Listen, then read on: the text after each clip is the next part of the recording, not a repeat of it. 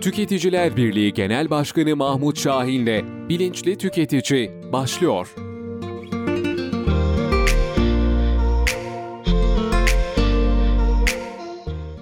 Değerli Radyo Radar dinleyicileri ve Kayser Radar takipçileri Bilinçli Tüketici programı ile karşınızdayız. Ben Bilge Nur Ülger. Ee, Tüketiciler Birliği Genel Başkanı Mahmut Şahin bizimle. Başkanım hoş geldiniz. Hoş bulduk Bilge. Nasılsınız? İyi sağ ol sen. Ben de iyiyim, teşekkür ederim. Ve Bilinçli Tüketici programını Instagram'da Radyo Radar 918, Kayser Radar, Facebook'ta Radar Kayseri, Kayseri Trafik Kaza Gündem, İşte Radar, Kayseri'de Son Dakika, Facebook hesaplarımızdan takip edebilirsiniz. Canlı görüntüleyebilirsiniz. Ee, Radyo Radar 91.8 frekanslarıyla da dinleyebilirsiniz.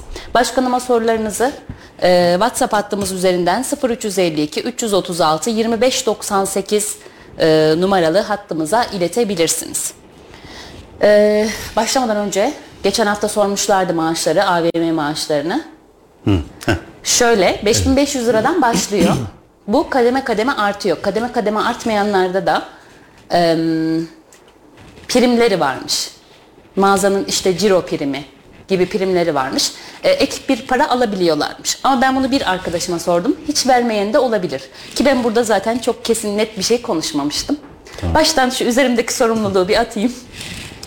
Yani programın e, sanırım en ilgi çekici bölümü o almış. Çünkü onunla ilgili arayan da oldu, mesaj atan da oldu. Yani sordunuz mu, niye sormadınız arada falan. E, ben dedim tam sorayım ben e, Bilge Hanım'a. O da cevap verecektir. Şimdi bizim aslında benim o gün söylediğim de çok farklı bir şey değil bu. Şimdi 5500'den başlıyor yasal olarak değil mi? Yani yasal olarak evet. 5500 verilmesi lazım.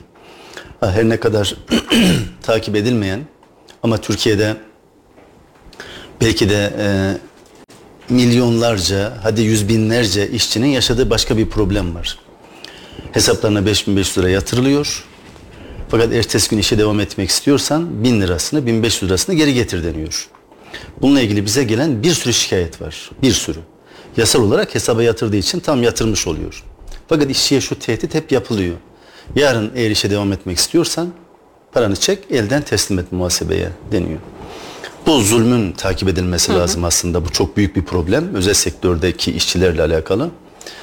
Ee, burada prim mevzu var ya. 5500 tamam asgari ücret yatıracak onu. Hele kurumsal firmalar bunu yatırmak zorunda. Hani o riske girmez. Ee, bunun duyulması, şuyun vukuundan beter olması falan. Hı hı. Ee, bu riske girmez. Öyle bir prim veriyorlar ki sana bir kota belirliyorlar. Bu bankacılıkta da çok fazladır. Gerçi bankacılıkta prim vermiyorlar ama e, o kota aslında ulaşılamayacak bir kota.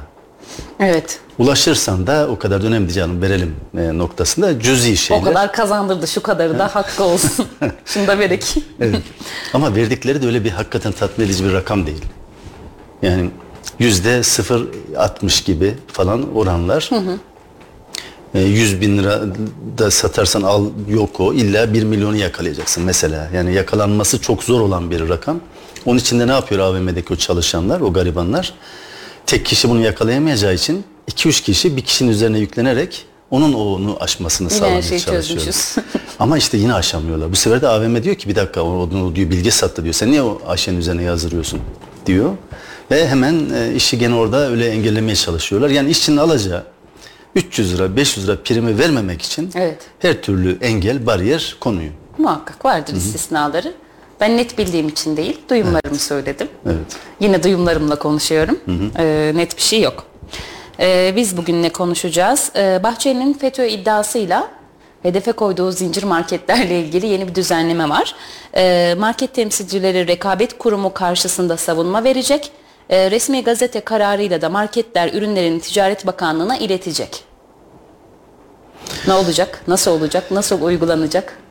Şimdi rekabet kurumunun e, işte bu suçlaması, çalışması bunun fahiş fiyatlarla bir alakası yok. Yani öyle bir sunuluyor ki insanlara aa bak rekabet kurumu bunlara ceza kesecekmiş.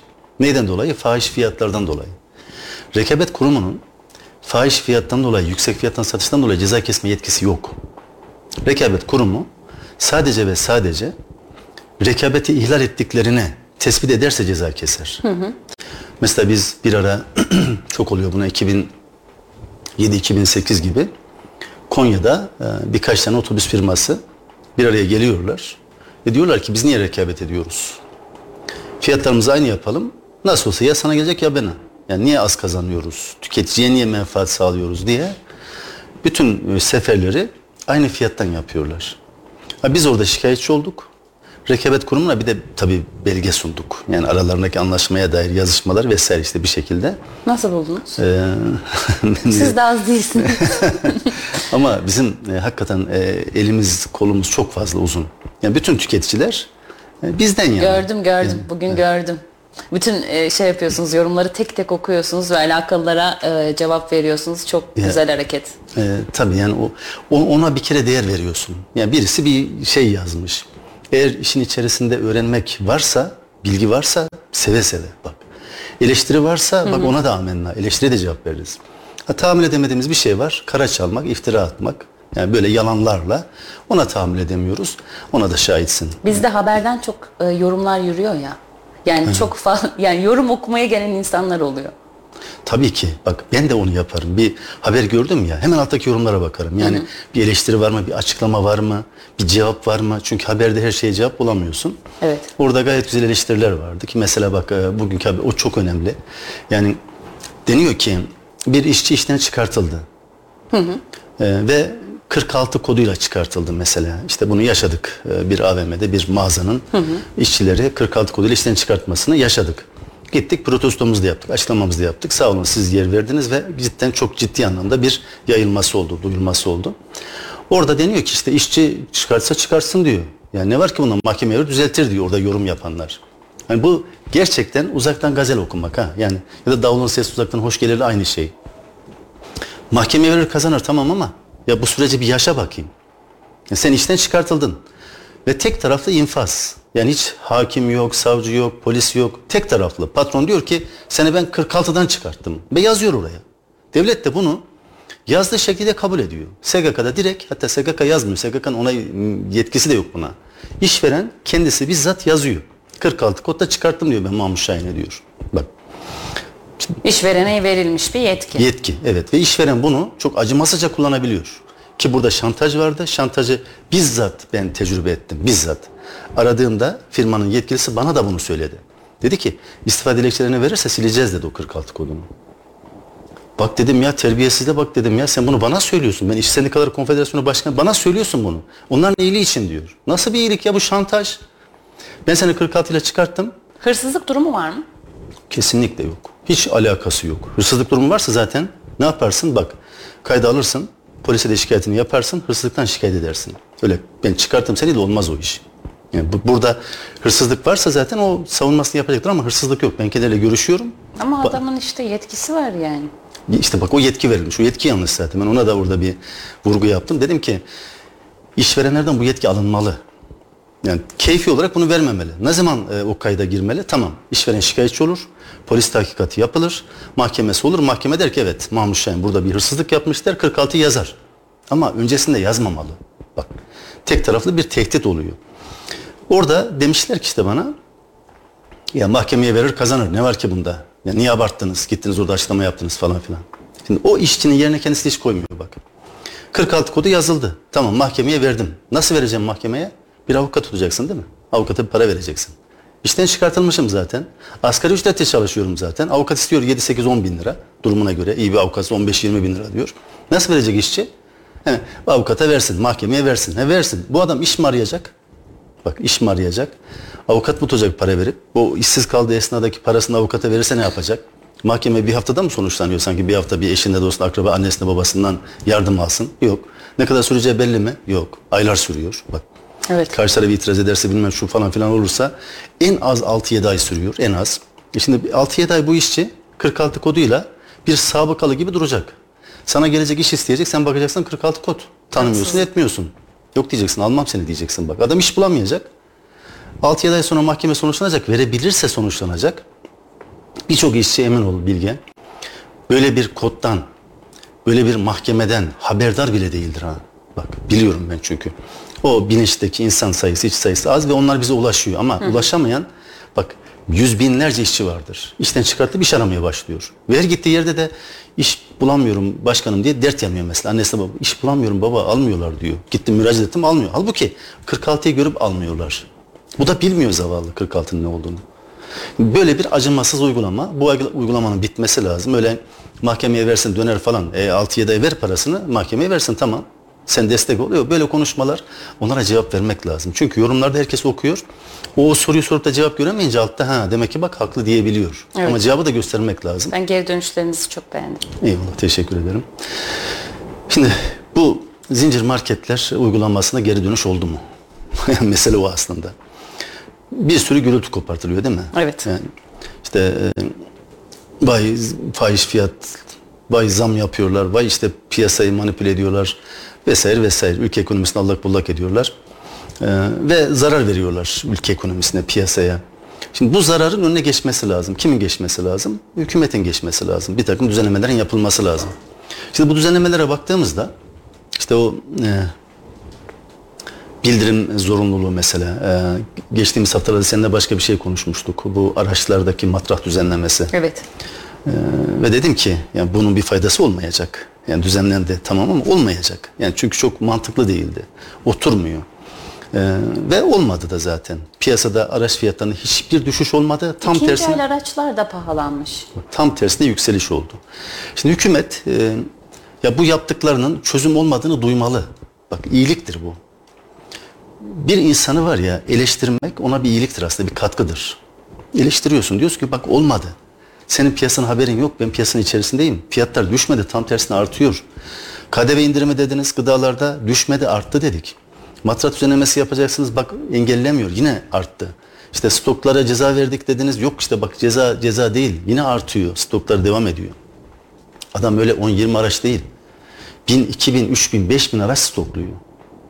Ve o stoklamanın sonucunda ciddi rakamlar kazanıyor. Sen buna çok komik bir ceza kesince bu durdurmuyor bak. Yani bu gerçeği bir türlü anlatamıyoruz. Ama eleştirmeye devam edeceğiz biz. Yani biz gördüğümüzü söyleyelim de Acaba Burada- ne yapılmalı konusunda birazcık konuşsanız daha mı iyi olur e, eleştiriler üzerine? Onu söylüyoruz zaten. Diyoruz ki cezalarımız caydırıcı değil, caydırmıyor bunları. Bunu caydırıcı hale getirmek lazım. Getiriyor muyuz? Yok işte bak onu diyorum. Yapılması gereken bunların canını yakacak cezalar. Hani yapılamayacak gibi olsa hani bilsem ki ben işte bakanlıklar, e, yetkili organlar, kolluk kuvvetleri ya güç yetmiyor sermayeye diyecek olsam, inansam buna tamam. Hiç konuşmam. Fakat çok ciddi örnekler var önümüzde. Yani bu bakanlıklar, bu bürokrasi, bu yetkililer Türkiye'nin en büyük gücünü, bak ekonomik, siyasi ve mafya gücünü bir çırpıda bitirdiler. Cem Uzan'ı, Uzan grubunu mahvettiler. Değil mi? Yani aynı hükümet yaptı bunu, aynı bakanlıklar yaptı. Ve şu anda babasıyla kardeşi ya perişan bir şekilde yaşıyor. Her gün bir yere kaçak kaçak gidiyorlar. Demek ki yapılabiliyormuş bak. Ekonomi anlamında zirvedeydi o zamanlar. Zirvedeydi. Bak siyaset dersen yön veriyordu. Mafya adamlar da vardı zaten tehditle falan filan bir sürü işleri vardı. Bunu ya, biliyoruz işte her şey anlatıldı. Yargı kararlarına girdi bunlar. Bu adama güç yetirdin. E sen o zaman ya istersen herkese güç yetirirsin. Bak ben burada şu an yapılan e, uygulama var ya bu zincir marketlerin bazılarına e, bazı belediye başkanları sırf yalakalık olsun diye siyasi iradeye işte mağazanın önüne çukur kazıyor. Orada ben diyor işte e, harfiyat çalışması yapıyorum. Ne bileyim kanalizasyon çalışması yapıyorum. Mağazayı müşteriden uzaklaştırıyor. Evet. Yani, ve bunu bir e, yani iyi bir uygulama olarak e, görülsün, alkışlansın bekliyor. Halbuki iğrenç bir uygulama. Yani bak iğrenç bir uygulama. Zincir marketleri savunmadım hiçbir zaman. Bak savunmuyorum da başlangıçta dedim ki tehlike. Biz mahalle bak esnafını öldürürsek eğer biz tedarik zincirini sadece birkaç firmaya hasredersek bunlar tehlike. Stratejik olarak tehlike. Yarın o ikisi bir anda çektiğinde ne olacak? Bitti tedarik zinciri değil mi? Evet. Yani sıkıntıların ne aşamada olduğunu Ukrayna-Rusya savaşında gördük işte dünyada. Market yağmalamalara kadar giden süreçler var. Gıda bu başka bir şey değil. Gıda politikası çok iyi yapmak lazım. Tedarik de bunların elinde. Ya bunlara bu kadar güç vermeyin, yetki vermeyin. Mahalle esnafını öldürmeyelim. Yani bizim gidip hatta yarın veririm Mehmet amca, e, Ayşe abla diye alışveriş yaptığımızı öldürmeyelim dedik. Fakat öldürdük. Değil mi? Şimdi ağlamaya başladık. Ya başta eğer bunu düşünseydik mesela şu an bunları konuşmuyor olacaktık. Sen buna rağmen bak şu anda bu savunmuyorum ama bak buna rağmen diyorum ki siz bu kadar 8-10 bin noktaya alışveriş yeri açmış, insanların ayağına gitmiş bir mağazaya siz bir suikastte bulunamazsınız ya. Buna hakkınız yok. Evet. Adam gelmiş, açmış, tutmuş, işi de çalıştırıyor. Ve ben aslında en çok neyin konuşulmasını isterim biliyor musun? O zincir marketlerde çalışan işçinin kölelik düzeninde çalışır gibi çalışmasının konuşulması lazım. Kesinlikle. Fakat konuşamıyoruz onu. Çünkü Koskoca gündemde bir mağazayı dört kişi yönetiyor. Ya hakikaten köle gibiler. Gece gündüz çalışıyorlar. Gece gündüz çalışıyorlar. Aldıkları para ne? Asgari ücret. Evet. Onların mesailerine de sıkıntı var. Hatta bu e, Mesainin bir sınırı var. Dolduruyorsunuz, üstüne giremiyorsunuz. Yani e, 15 gün mesai yaptığınız gibi. Ya böyle düşünelim, böyle demiyorum. Yine yanlış anlaşılmıyor. Bunun bir kotası var. evet. İşte mesela mesai ücreti 190 saate kadar doldurabiliyorsun. Üstü yok. Evet. Yani geriye kalan bütün günlerki mesain bedava. Bedava. Ben o mesaimi istiyorum dediğin zaman kapıya konuyorsun. Evet. Üstelik 46 ile konuyorsun. Bak yine tehdit. O kadar çok geldi ki bana mesaj, bilgi. O, o işte AVM'nin önünde yaptığımız açıklamadan sonra o kadar çok yerden geldi ki aynı kodda ben de çıkartıldım. Başkanım yapacağımız bir şey var mı? Bak hala yapacağı bir şey olduğunu araştırıyor adamcağız. Bir sürü firmaları, AVM'leri ciddi o zincir marketlerde çalışıp da 46 ile çıkartılan bir sürü insan Facebook'tan, Twitter'dan, cep telefonundan bir şekilde bana ulaşıyor. Yani. Ama bakın şöyle, şimdi orada çalışıp hırsızlık yaptığı halde yani şey yapalım, istifa et ve git. E, Hırsızlık yaptı, hırsızlık yaptığı kanıtlandı, istifa et ve git. Ben seni çıkarmayacağım. Tamam, güzel. Yani bu da güzel bir hareket, Tabii, şık bir hareket. Evet, evet. Sonuçta o insanın yaşaması lazım. Başka yerde de hırsızlık yapsın diye. Yok, şimdi bak orada aslında bunun tespit edilip çıkartılması ona ciddi bir derstir. Eğer o hala aynı şeyi yapıyorsa tamam yani ona yapacak fazla bir şey. Birine rastlar o 46'yı verir gerçekten. Kayıtlara da alır. Mahkemede te- tescillenir o. Yani böyle yapan müdürler ve işverenler de var tabii biz hepsini genellemiyoruz. Onlara da teşekkür ediyorum. Bak bu çok o, olgun bir davranış. Tamam sen her ne kadar ahlak hırs çalsan da tamam çalmana bir sebep de vardır. Ama bak ben seni hırsızlıktan çıkartmıyorum. Başka bir yerde iş bul, geçimini sağlaman lazım. Ülkenin başında belasın sonuçta işsizler değil mi? Bugün açıklandı işte işsizlik oranı yüzde on. Yani 3 milyondan bahsediliyor. Ee, yani yeni işsizler ordusu. Yani ki işin içerisinde mesela ev hanımları dahil edilmiyor. Değil mi? Şu an o, onlar sanki işi varmış gibi kabul ediliyor. Onun dışındaki milyonlardan bahsediyoruz. Yani 18 yaşını geçmiş, okumayan, askerinde yapmış ama herhangi bir yerde SGK kaydı olmayan milyonlardan bahsediyoruz. Aslında bakarsan daha fazla. Mesela çiftçilerde baba, anne, e, üç tane çocuk orada hepsi işçi gibi gösteriliyor. Aslında bir tek baba çiftçilik yapıyor değil mi? Diğerleri işsiz aslında. Ama yok. Yani istatistiksel e, taktikler rakamlarda istediğimiz gibi göstermemizi sağlıyor. Az ben bu kadar ayrıntılı bilmiyorum ama mesela öğrenciysen de birkaç dersin kaldı ama e, gitmiyorsun okula. Şimdi bu da mı işsiz sayılmıyor? İşsiz işte. Sayılmıyor işte. O zaman işsizlik Çünkü rakamları öyle- Tabii, doğru değil. Değil, yok. Piyasayla alakalı tam yazdığınız kurallara göre, kriterlere göre uyabilir. Ama gerçek anlamda değil işte. Yani onu söylüyorum. Hiçbir şey aslında gerçekteki gibi değil yazılı olan kurallarda. Tabii tabii bir Yukarıda- kurumdan çok iyi biliyorsun.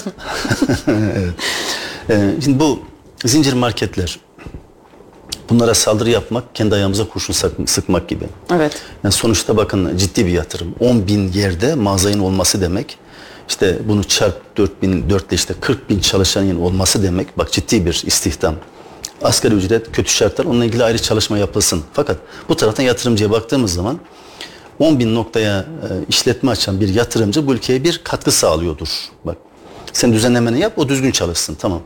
Ama şimdi bu istihdamı sağlayan adama sen bir suikast yaparsan, saldırırsan, onu hedefe koyarsan, e, ne bileyim işte dükkanın önünü kazarsan belediyelerin aracılığıyla başka bir yatırımcı Türkiye'ye güven duymaz. Bak der ki aman ha ben Türkiye yatırım falan yapmam çünkü adamlar geliyor önünü kazıyor. Niye fiyata zam yapmışsın? E, yaptırtma kardeşim ya düzenleme düzgün yap değil mi? Bak şimdi bazen e, görünen köy kılavuz istemez. Bir şey keşfedilmiş, icat edilmiş. Bakarsın güzelce örnek alırsın. Gelişmiş ülkelerdeki ekonomik düzenlemeler. Ya bir bakın ya. Yani çok zor değil bu. Oralarda Avrupa'da, Amerika'da hep diyorum bak ekonomiyi, piyasaları manipüle etmek Vallahi 40 kere düşündürür insanı. 40 kere. Burada 40 saniye düşünmeden hemen ediyorlar değil mi? Evet. Niye? Çünkü önü açık. Önü açık. Sen Cumhuriyet tarihinde ilk defa akaryakıta yüzde 400 zam yaparsan, Cumhuriyet tarihinde ilk defa bir anda yüzde 400 zam yaparsan bunun önüne alamazsın ki. Değil mi? Bak düşürüyorsun sen şu anda fiyatları. Brent petrolün fiyatı düşüyor. Yüzde 35-40 kadar düştü. Fiyatlar hala yükseliyor. Bak yükseliyor hala. Dur, durmuyor bile. Biz aslında azalması gerekir diyoruz. Ya hadi boş ver tamam dursun sabit yükseliyor. 7 kez değişti geçtiğimiz ay. Şimdi bunu, bunu sağlayan ne? Demek ki biz ekonomik anlamda bir bariyer, e, bir engel koyamıyoruz. Yani ya da bunu istemiyoruz. Ya boş ver, aksın gitsin, piyasayı kendi haline bırakalım deniyor. Bu arada ezilen tüketiciyi düşük gelirli hiç hesap etmiyoruz, düşünmüyoruz değil mi? O en son yapılan düzenleme. Bu var ya tamamen hani tribünlere işte bak ben marketlere gidip düzenleme yaptım. Ne yaptın? Ticaret Bakanı'na bildirecekmiş. Neyi bildirecekmiş? Satacağı ürünleri bildirecekmiş. E bildirdi ne oldu? İşte ha, yani o ne olacak be ya? Sen tamam bildirdi. Senin Ticaret Bakanlığı olarak bunu bildiğin zaman yapacağın ne var? Fiyat araştırması mı yapacaksın? Yapsan nereden yapacaksın? Ya işte. yani bugün BİM'i e, boykot ediyorlar. Yani çirkin şekilde de ediyorlar. Nereye ediyorsun? Yine en ucuz alabildiğin yer orası. Ya da üç harfliler. Alternatifin yok ki. Evet. Bak işte piyasa ne kadar farklı görüyor musun? Yukarıdan öyle gözükmüyor işte. Yukarının tek kusuru var aşağıyı dinlememek. Dinlememek. Yani bir sor ya ne olur ne kaybedersin ya? Bir gel işte bak bir dinle. E, bu işle ilgilenen şikayetlerin kendisine gelen insanlarla konuş. De ki ya biz nerede yanlış yapıyoruz? Ya bunu bangır bangır bağıracak değil insan zaten yani. Bak ben akıl verdim falan. Ya sen bir dinle herkesi bir yoğur değil mi?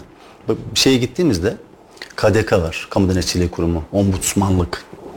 Ee, gavurca ismiyle ombudsmanlık işte e, kamu denetçiliği kurumu.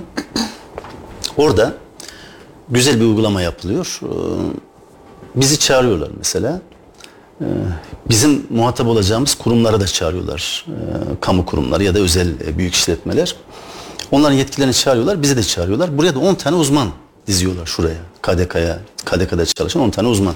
Diyorlar ki arkadaşlar alıcıyla satıcı çarpışsın orada, tartışsın. Tamam? Hizmeti verenle, bu işlemleri sağlayanla, talep eden, tüketici adına gelen kişi orada tartışsın. Ee, bir söz var ya Osmanlıca, barikayı hakikat, müsaademeyi efkardan doğar. Ee, hakikat güneşi fikirlerin çarpışmasından doğar. Yani hakikat ortaya çıkar ama fikirlerin çarpışması lazım. Onlar çarpışsın diyor, siz de dinleyin. Bir bakın kim ne diyor, kim ne kadar haklı, kimin argümanları daha güçlü ve yazın, e, rapor tutun, bunu kamu kurumlarına verin. Deyin ki biz e, tüketici temsilcisiyle işte şu kurumun temsilini dinledik. Tamam dinledik güzelce. Argümanlarını da dinledik ve şunun haklı olduğunu gördük. Onun için şöyle bir düzenleme yapılması lazım. O zaman sorunlar çözülür diye rapor veriyorlar kurumlara. Güzel bir uygulama ama kurumlar bunu ne kadar yapıyor bilmiyorum. Yani ben yansıdığını görmedim daha henüz.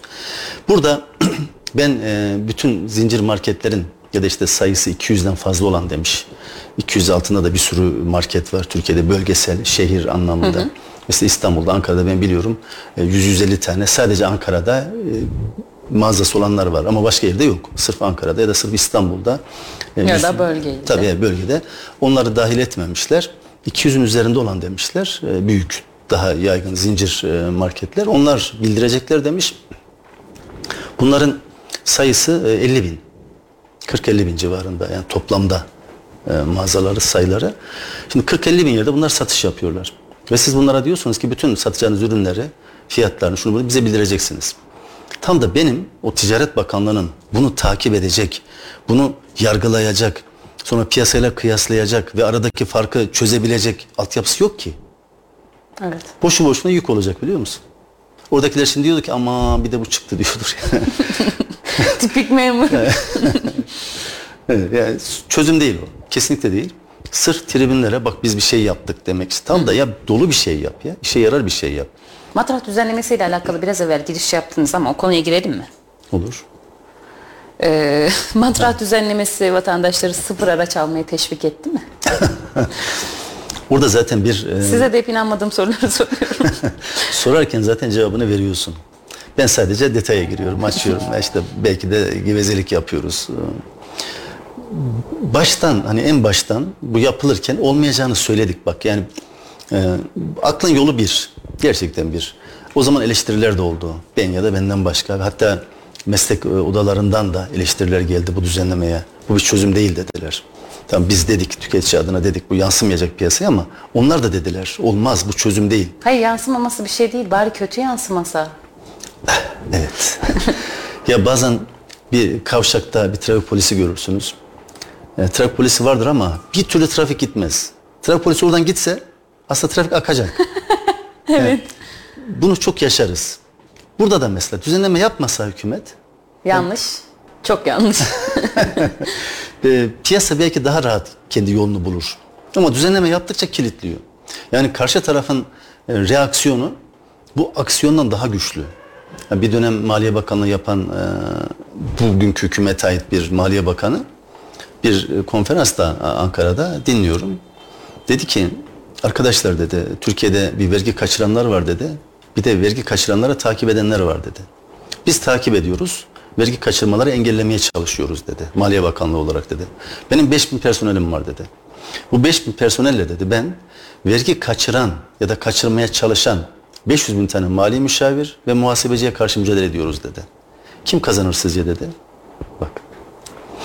Aslında Maliye Bakanı diyor ki vergi kaçırılıyor biliyorum. Engelleyemem diyor. Engelleyemem. o zaman git. Engelleyemiyorum bile değil bak engelleyemem.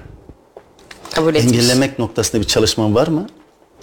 Yani şimdi ve, herkes vergi kaçırıyor. Kesinlikle suçlu da diyemem ben. Çünkü bizim vergi kanunumuz da çok yanlış. Yani gerçekten çalışan bir işletme vergisini tam verse hiçbir şekilde hayatını devam ettiremez. Ya bunu bile bile diyor ki yetkililer de nasıl kaçırıyorlar biz şu kadar yazalım. Ya düşür, kaçırılmayacak şekilde yap. Hatta bir dönem e, bir e, siyasi fikirde hatta ben de çok destekledim onları. KDV dışındaki bütün vergileri kaldırın dedi. Birisi. Ekonomist birisi. Kaldırın. KDV'yi de düşürün dedi. Yüzde sekize düşürün mesela. 18'de yüzde sekiz yapın. Ama dedi o KDV'yi yüzde sekizi kaçıranları dedi cezaevine atın dedi. Cezaevine atmayalım. Bak ben cezaevine atılma tarafta. Ekonomik suçtan insana cezaevine atmak doğru değil. Fakat ekonomik olarak öyle bir ceza ver ki ya buna teşebbüs edemesin. Neydi o? Bak çok basit. Ama şimdi şöyle bir şey yok mu? Şimdi eee, ceza verildi sana sen de ödemedin. Bunun sonra bin tane affı var. Niye ödesin ki zamanında yani? Tamam yok yok evet. Bu- Bunlar hep uygulama yanlışlıkları işte. Ama olmaz bizde. Kanunu çıkartacaksın. Yüzde sekize düşüreceksin vergiyi. Diyeceksin ki ben sadece KDV toplayacağım arkadaşlar. Onun dışında hiçbir vergi almıyorum. Almıyorum. Gelir vergisiymiş, şu vergisi, bu vergisi. Bir sürü var zaten. Köprüden geçenden de var, geçmeyenden de var. Onları almıyorum. Sırf KDV alacağım yüzde sekiz. Ama yüzde sekiz de kaçırma yaparsanız bunun 20 katı, 40 katı sana her uygulamada ceza keserim. Üç tane hak veririm sana. Dördüncü de işletmeni kapatırım. Sen ve senin ailene bu işi yapma yasağı getiririm. Bak, caydırıcı olmak ve bunu göstermek. O o zaman o ticareti yapamayacak. Ne yapacak? Birine güvenecek değil mi? Sana verecek parayı. Verebilir Mecbur mi? kalacak bana. Verebilir mi? Bak hiç kimse parasını bir başkasına teslim etmez. Etmez. Hani bu ya 10 bin lira- karşılığında bir şey alır eder yani. Ya karşılığında bir şeyi şey gibi alır. Tamam. Tamam. bak, Devlet nerede bu arada? Devlet bunu fark edemez mi? Etmesi lazım değil mi? Devletin de- ya etmesi lazım. Devlet gibi çalışırsak biz tam birçok şeyi engelleriz. İstihbaratımız var. Masakımız var. Yani düşün ki bir yetki insana bura bir işletme Kayseri Radar. Devletin o görevlisi geliyor buraya ve patrona diyor ki dışarı çık. Bilgisayarın ot- oturuyor masasına dışarı çık diyor şifresini alıyor ve bu yetki var. Bu kadar yetkililer. Nasıl tespit edemezsin sen ya? Adamın veresiye defterini, kara kaplı defterini, ajandasını, her şeyini alma hakkına sahipsin. Kişisel veri falan kalkıyor da her şey devletindir. Bu kadar yetkin varken sen çözersin her şeyi ve onun da kanunu yazarsın. Dersin ki bak e, sana ben ailene, birinci sınıf derece yakınlarına bu ticareti yasaklıyorum. Bir daha böyle bir ticaret yapamazsın sen. Eğer bir başkasıyla hülle yoluyla bir işletme kuracak olursan da o kişinin de ailesi ve çevresi itibariyle o ticareti yasaklıyorum. Kimse cesaret edemez. Alınabilecek makul mantıklı vergiyi al ama al. Bak biz şu anda yüzde altmış vergi topluyoruz. Yüzde altmış biliyor musun vergi? Ya cidden verecek olsa yüzde altmışı vergiye gidiyor. Ne kadarını alıyor devlet? Belki yüzde beşini. Onda bir sürü uğraşarak belki. De ki yüzde sekizini alacağım ama al. Bak al. O zaman herkes herkes var ya vermek için çabalar. Çünkü aman ben bir sıkıntıya girmeyeyim. Bir şey tespit ederlerse ben ticarette yasaklanırım. Ticarette yasaklanmak ne demek? Gelişmiş ülkeler böyle. Bir örnek yani. Bak ben bir şey uydurmuyorum. Bir örnek. Bu örneği uygularsan aslında sorunu çözmüş olacaksın. Fakat biz maalesef sorunu çözmekten ziyade e, yukarıdan e, uzaktan gazel okumayı çok seviyoruz. Piyasayla alakası olmayan kanunlar, yönetmelikleri çıkartarak birilerine şirin gözükmeye çalışıyoruz. Ya da bir şey yapıyor görüntüsü vermeye çalışıyoruz. Serbülent Bey size yazmış. Devletin böyle Mahmut Bey'in söylediği gibi davranma hakkı yoktur. Ancak bir ihbar olursa o zaman bu şekilde bir uygulama baskın şeklinde yapılabilir demiş. Hangi konuya demiş bunu?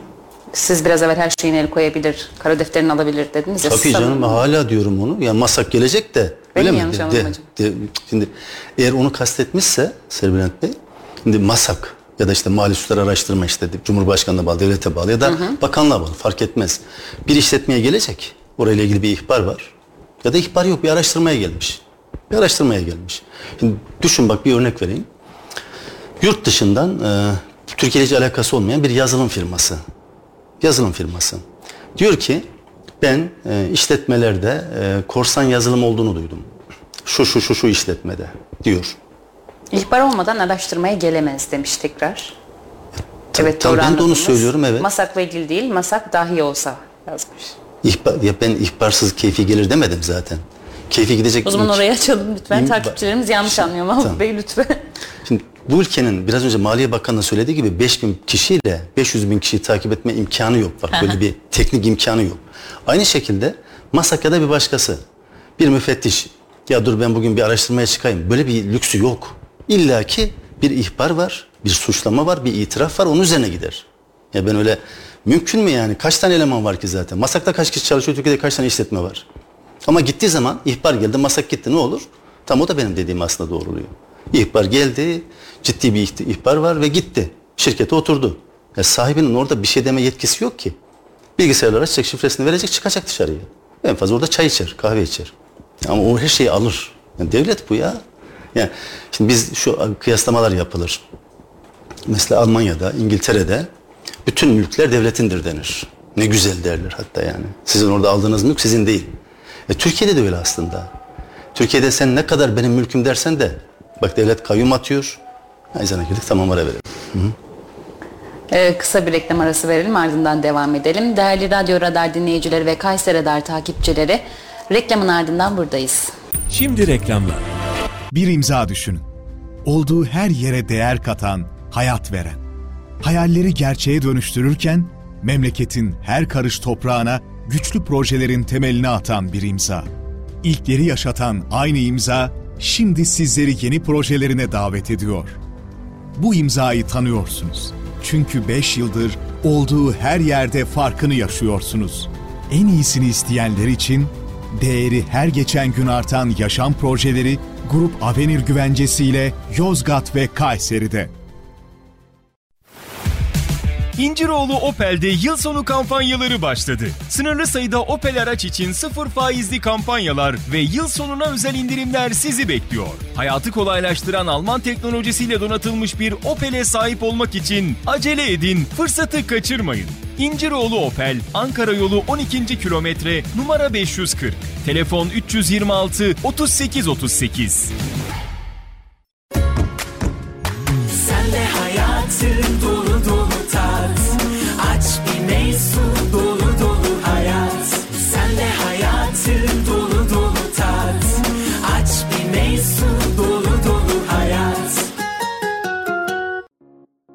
Şehzade ve Dipros marketlerinde 25. yıla özel indirimler. 25. yılımıza özel 15-31 Aralık tarihleri arasında tüm şubelerimizde geçerli. Hiçbir yerde göremeyeceğiniz yılın en ucuz günleri başlıyor. Şok indirim fırsatlarından faydalanmak için Şehzade ve Dipros marketlerimize uğramayı sakın unutmayın. Kayserili hemşehrilerimize 25 yıldır bize göstermiş olduğu ilgiye bu şehrin markası Şehzade Grup olarak teşekkür ediyoruz.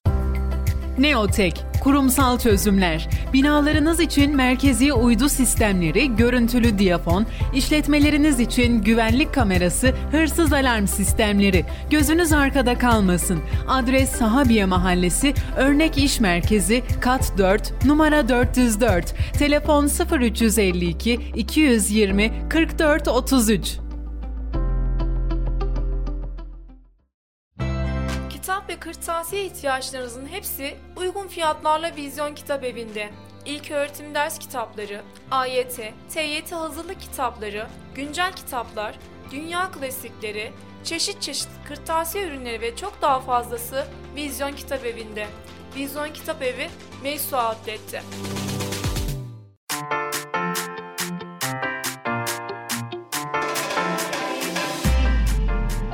Efe Gross Toptan ve Perakende Market. Her zaman ucuz, her zaman kaliteli. Evinizin her ihtiyacı için bir Gross yeterli. Tüm Kayseri halkının kolay ulaşıp güvenle alışveriş yapması için şehrin her yerindeyiz. Beştepeler Zümrüt, Esenyurt, Talas Bahçeli Evler, Karacaoğlu, Belsin, İldem, Anayurt, Yeşil Mahalle şubelerimizle siz değerli halkımızın hizmetindeyiz. Efe Gross Toptan ve Perakende Market. Telefon 444 3 407. Bizim için değerlisiniz. Efe Gross.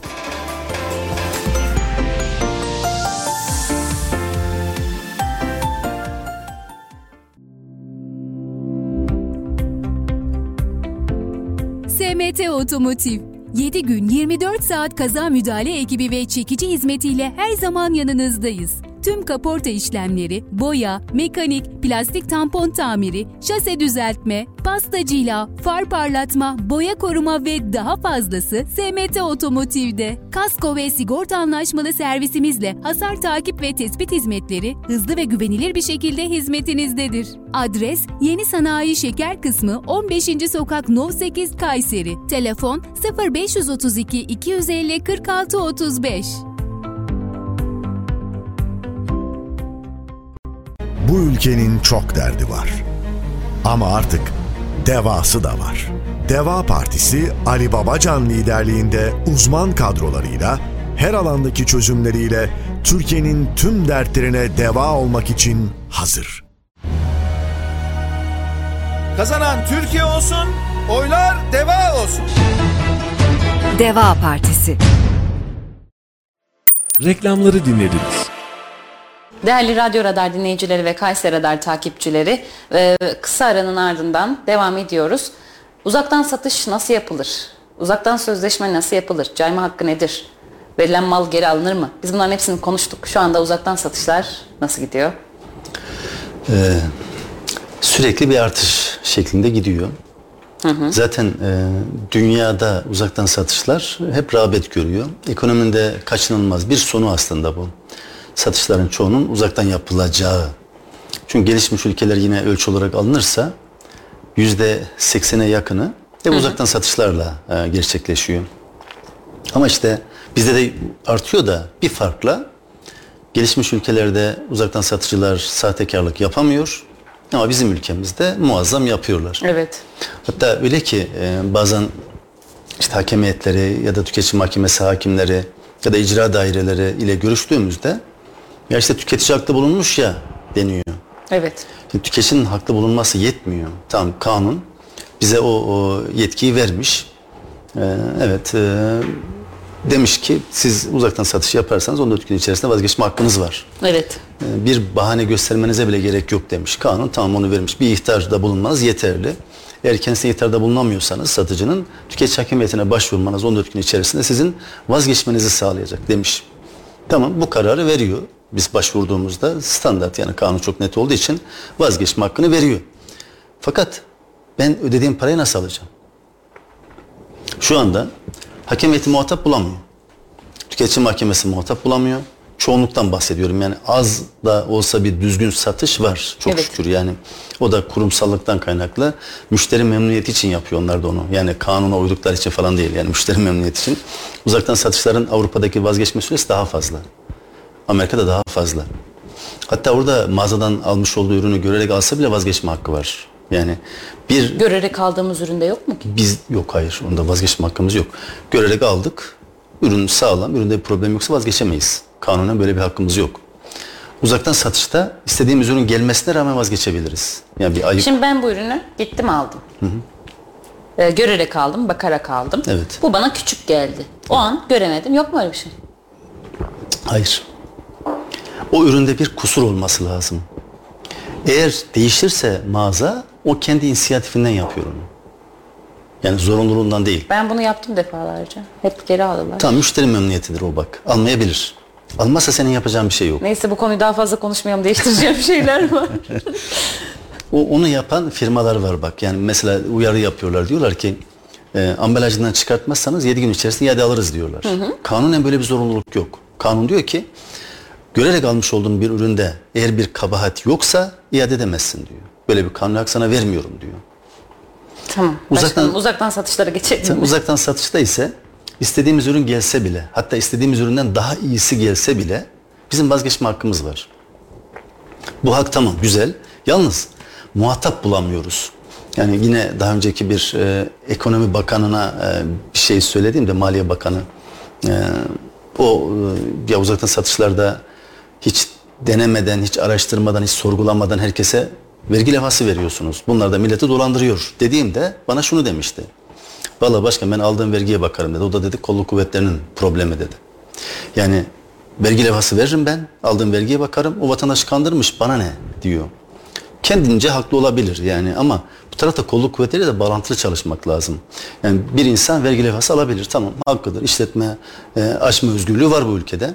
Ama ya ne yaptığını bir sormak lazım değil mi? Ne yapacaksın sen uzaktan satış? Ha, bu uzaktan satışlarda kandırma ihtimali var mı bu ülkede? Var. E, Yüzde yüz var. Yani kandırılıyor da. Hı hı. Yani televizyonlara, haberlere sürekli çıkıyor işte. Komik komik şeyler çıkıyor. Buna rağmen bir eğer tedbir almaya çalışmazsak ki çok basit. Bak hani çözüm önerileri getirelim diyorsun ya. Yıllardır söylüyoruz. Çok basit. Uzaktan satış bir prosedür olmalı.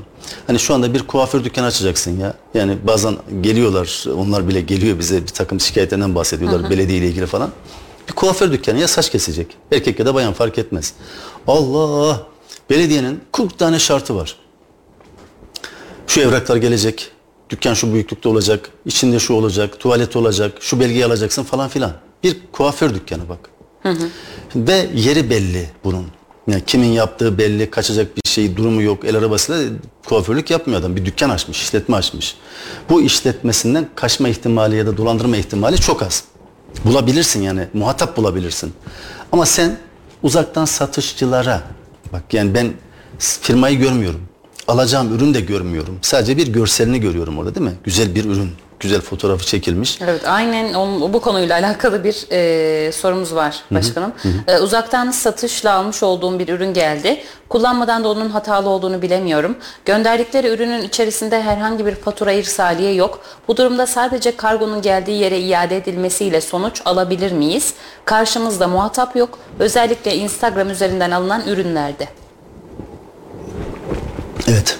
Şimdi burada yapılan ne, ne yapılması gerektiğini konuşuruz ama en başta e, yıllardır yine bizim bir uyarımız var. Ne diyoruz? Biz tamam diyene kadar uzaktan satıştan uzak durun diyoruz. Ne zaman tamam diyeceksiniz İşte tam o, olarak? işte altyapı hazırlandığı zaman bizim dediğimiz mesela uzaktan satışçılara bir standart getirilsin, bir şartı olsun, bir başvuru merci olsun mesela bir maliyede, vergi dairesinde, valilikte her neredeyse ticaret il müdürlüğünde bir başvuru merci olsun. O ben uzaktan satış yapacağım dediğinde ona izin vermek için satış yapacağı yeri görmesi lazım. Kira kontratını göreyim diyecek. Sen burada ne paketliyorsun, kaç kişi çalıştırıyorsun, SGK kaydını göreyim falan bunları. Hı hı. Sonra işlem hacmin ne? O da diyecek ki aylık işte e, 750 bin liralık işlem hacmim var. Ha tamam ben bunu şimdi dönüş itibariyle mahkemeye başvurma itibariyle 3 ay tüketici hakemiyeti falan ne yaptı? 4 ay. 4 ay 750 bin, 1,5 milyon, 2250, 3 milyon değil mi? 3 milyon bana teminat vereceksin diyecek. Teminat mektubunu getir koy kardeşim şuraya. Ben senin 750 bin liralık tüketiciye mal satıyorsun ya. Hı hı. Eğer tüketiciyi kandırırsan, tüketici seni bulamazsa Evet. ben onun garantörüyüm, devletim ben. Bana bunu garanti edeceksen uzaktan satış yap. Öyle herkes uzaktan satış yapamazsın zaten. Herkes yapıyor ama. Evet herkes yapıyor işte. Yani saldım çayıra, mevlam kayıra. Bu, bunu biz Türkiye'de her şeyde yapıyoruz Hı hı. maalesef.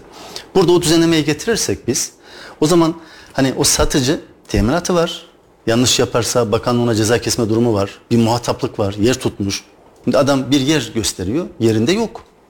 Tabii Hakim- tabii evlerini bile adres gösteriyorlar. Artık evlerini de göstermiyorlar. Çünkü orada da bulabilirsin. Yok ben namusuyla para kazananları Ha, kastediyorum. tamam, ha, tamam. Namusla para kazanan adres göstermese bile önemli değil. Bak ama biz bu olayın namuslu namus bölümünü ölçemeyiz ki. Böyle bir kriterimiz yok. Bakınca bu namuslu bu namus diyemeyiz ki. İşlemine bakarız değil mi onun? Yani işlemine bakarız.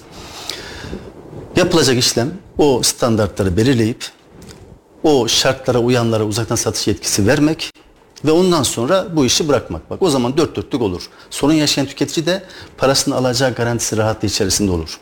Fakat şu an öyle değil işte maalesef. Instagram biz buna onun için tamam demiyoruz. Onu yaptıkları zaman tamam diyeceğiz. Şimdi bu vatandaşımızın yaşadığı sıkıntı. Bu ürünü kesinlikle ve kesinlikle firmaya göndermesin. Bak göndermesine parasını yatırmışsa. En baştan diyelim bir ürünü almışsak uzaktan satışta hep kargo ödeme, kapıda ödeme seçeneğini tercih edelim. Bak bu vazgeçilmez bir şey. Bunu tekrar tekrar da her, aslında her hafta hatırlatmamız lazım bunu. Çünkü yeni izleyen izleyiciler, hatırlatacakları insanlar, onların etrafındakiler kapıda ödeme seçeneği. İnternetten e, e-mailine ya da e, IBAN'ına para göndermeyle değil. Kredi kartıyla değil bak kesinlikle. Kapıda ödeme. Neden kapıda ödeme? Çünkü kapıda biz kim ödüyoruz bunu?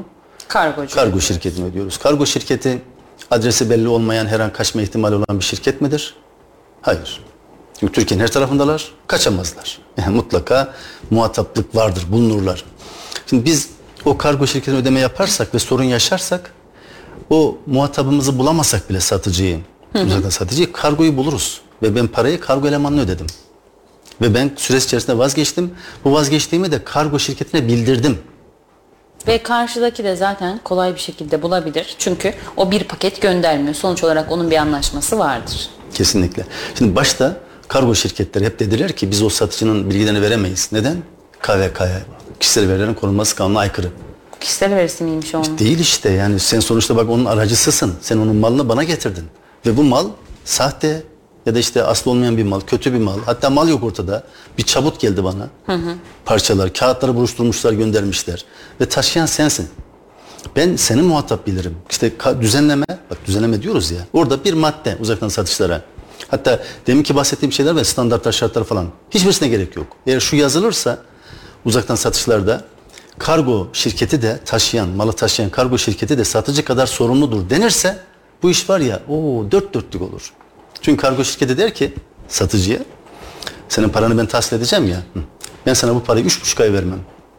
Neden? Hakem heyetine başvurup hakem heyetinden karar çıkma süresi üç buçuk ay. 14 gün cayma, 3 ayda hakem heyeti süresi üç buçuk ay. Ben sana bu parayı vermem. Derse kargo şirketi satıcıya, satıcı ne yapar? Aa bir dakika parayı kargo şirketi alacak. Bana da vermezse bir de hatalı ürün olursa vermez zaten. Geri ona verecek. Ben ne anladım bu işten? Kargo parasını ben vereceğim diyecek bak. Şimdi kargo parasını peşin alıyor zaten şirket, kargo şirketi ondan. Onun bir veresiyesi falan yok. Kendini sağlam alıyor. Şimdi satıcı bu sefer der ki kargo parası vererek zarar edeceğim ben. O zaman ne yapayım? Ya düzgün çalışayım. Bak görüyor musun? Düzgün olmaya teşvik etti. Teşekkür. Bak yani Ama uzaktan satışların şimdi altyapısı olsaydı buna en çok destekleyen siz olurdunuz değil mi? tabii ki. Bak ve önerirdin de ve onu diyorum bak. Çünkü ben mesela bir şey almaya böyle bir mağazaya falan gidiyorum. Çok vakit harcıyorum. İhtiyacım olmayan her şeyi alıyorum. Yani gözümü doyuramıyorum orada. Aynen. Ama e, buradan bir şey alacaksam alsam mı? Nasıl gelir ki? Almasam mı? Ki sizin sayenizde de bir tane alışveriş yaptığım yer var. Oraya da çok güveniyorum. Çok kurumsal. Yapamıyorum yani. Bak diyor işte Instagram'da şöyle bir e, sayfa var. Şöyle bir butik var. İşte çok güzel, çok güzel ürünler geliyor. Ya bana gelmezse? Yani bu programı yapıp da ben on- ondan bir şey alamam. Anlatabiliyor muyum? Ya, evet.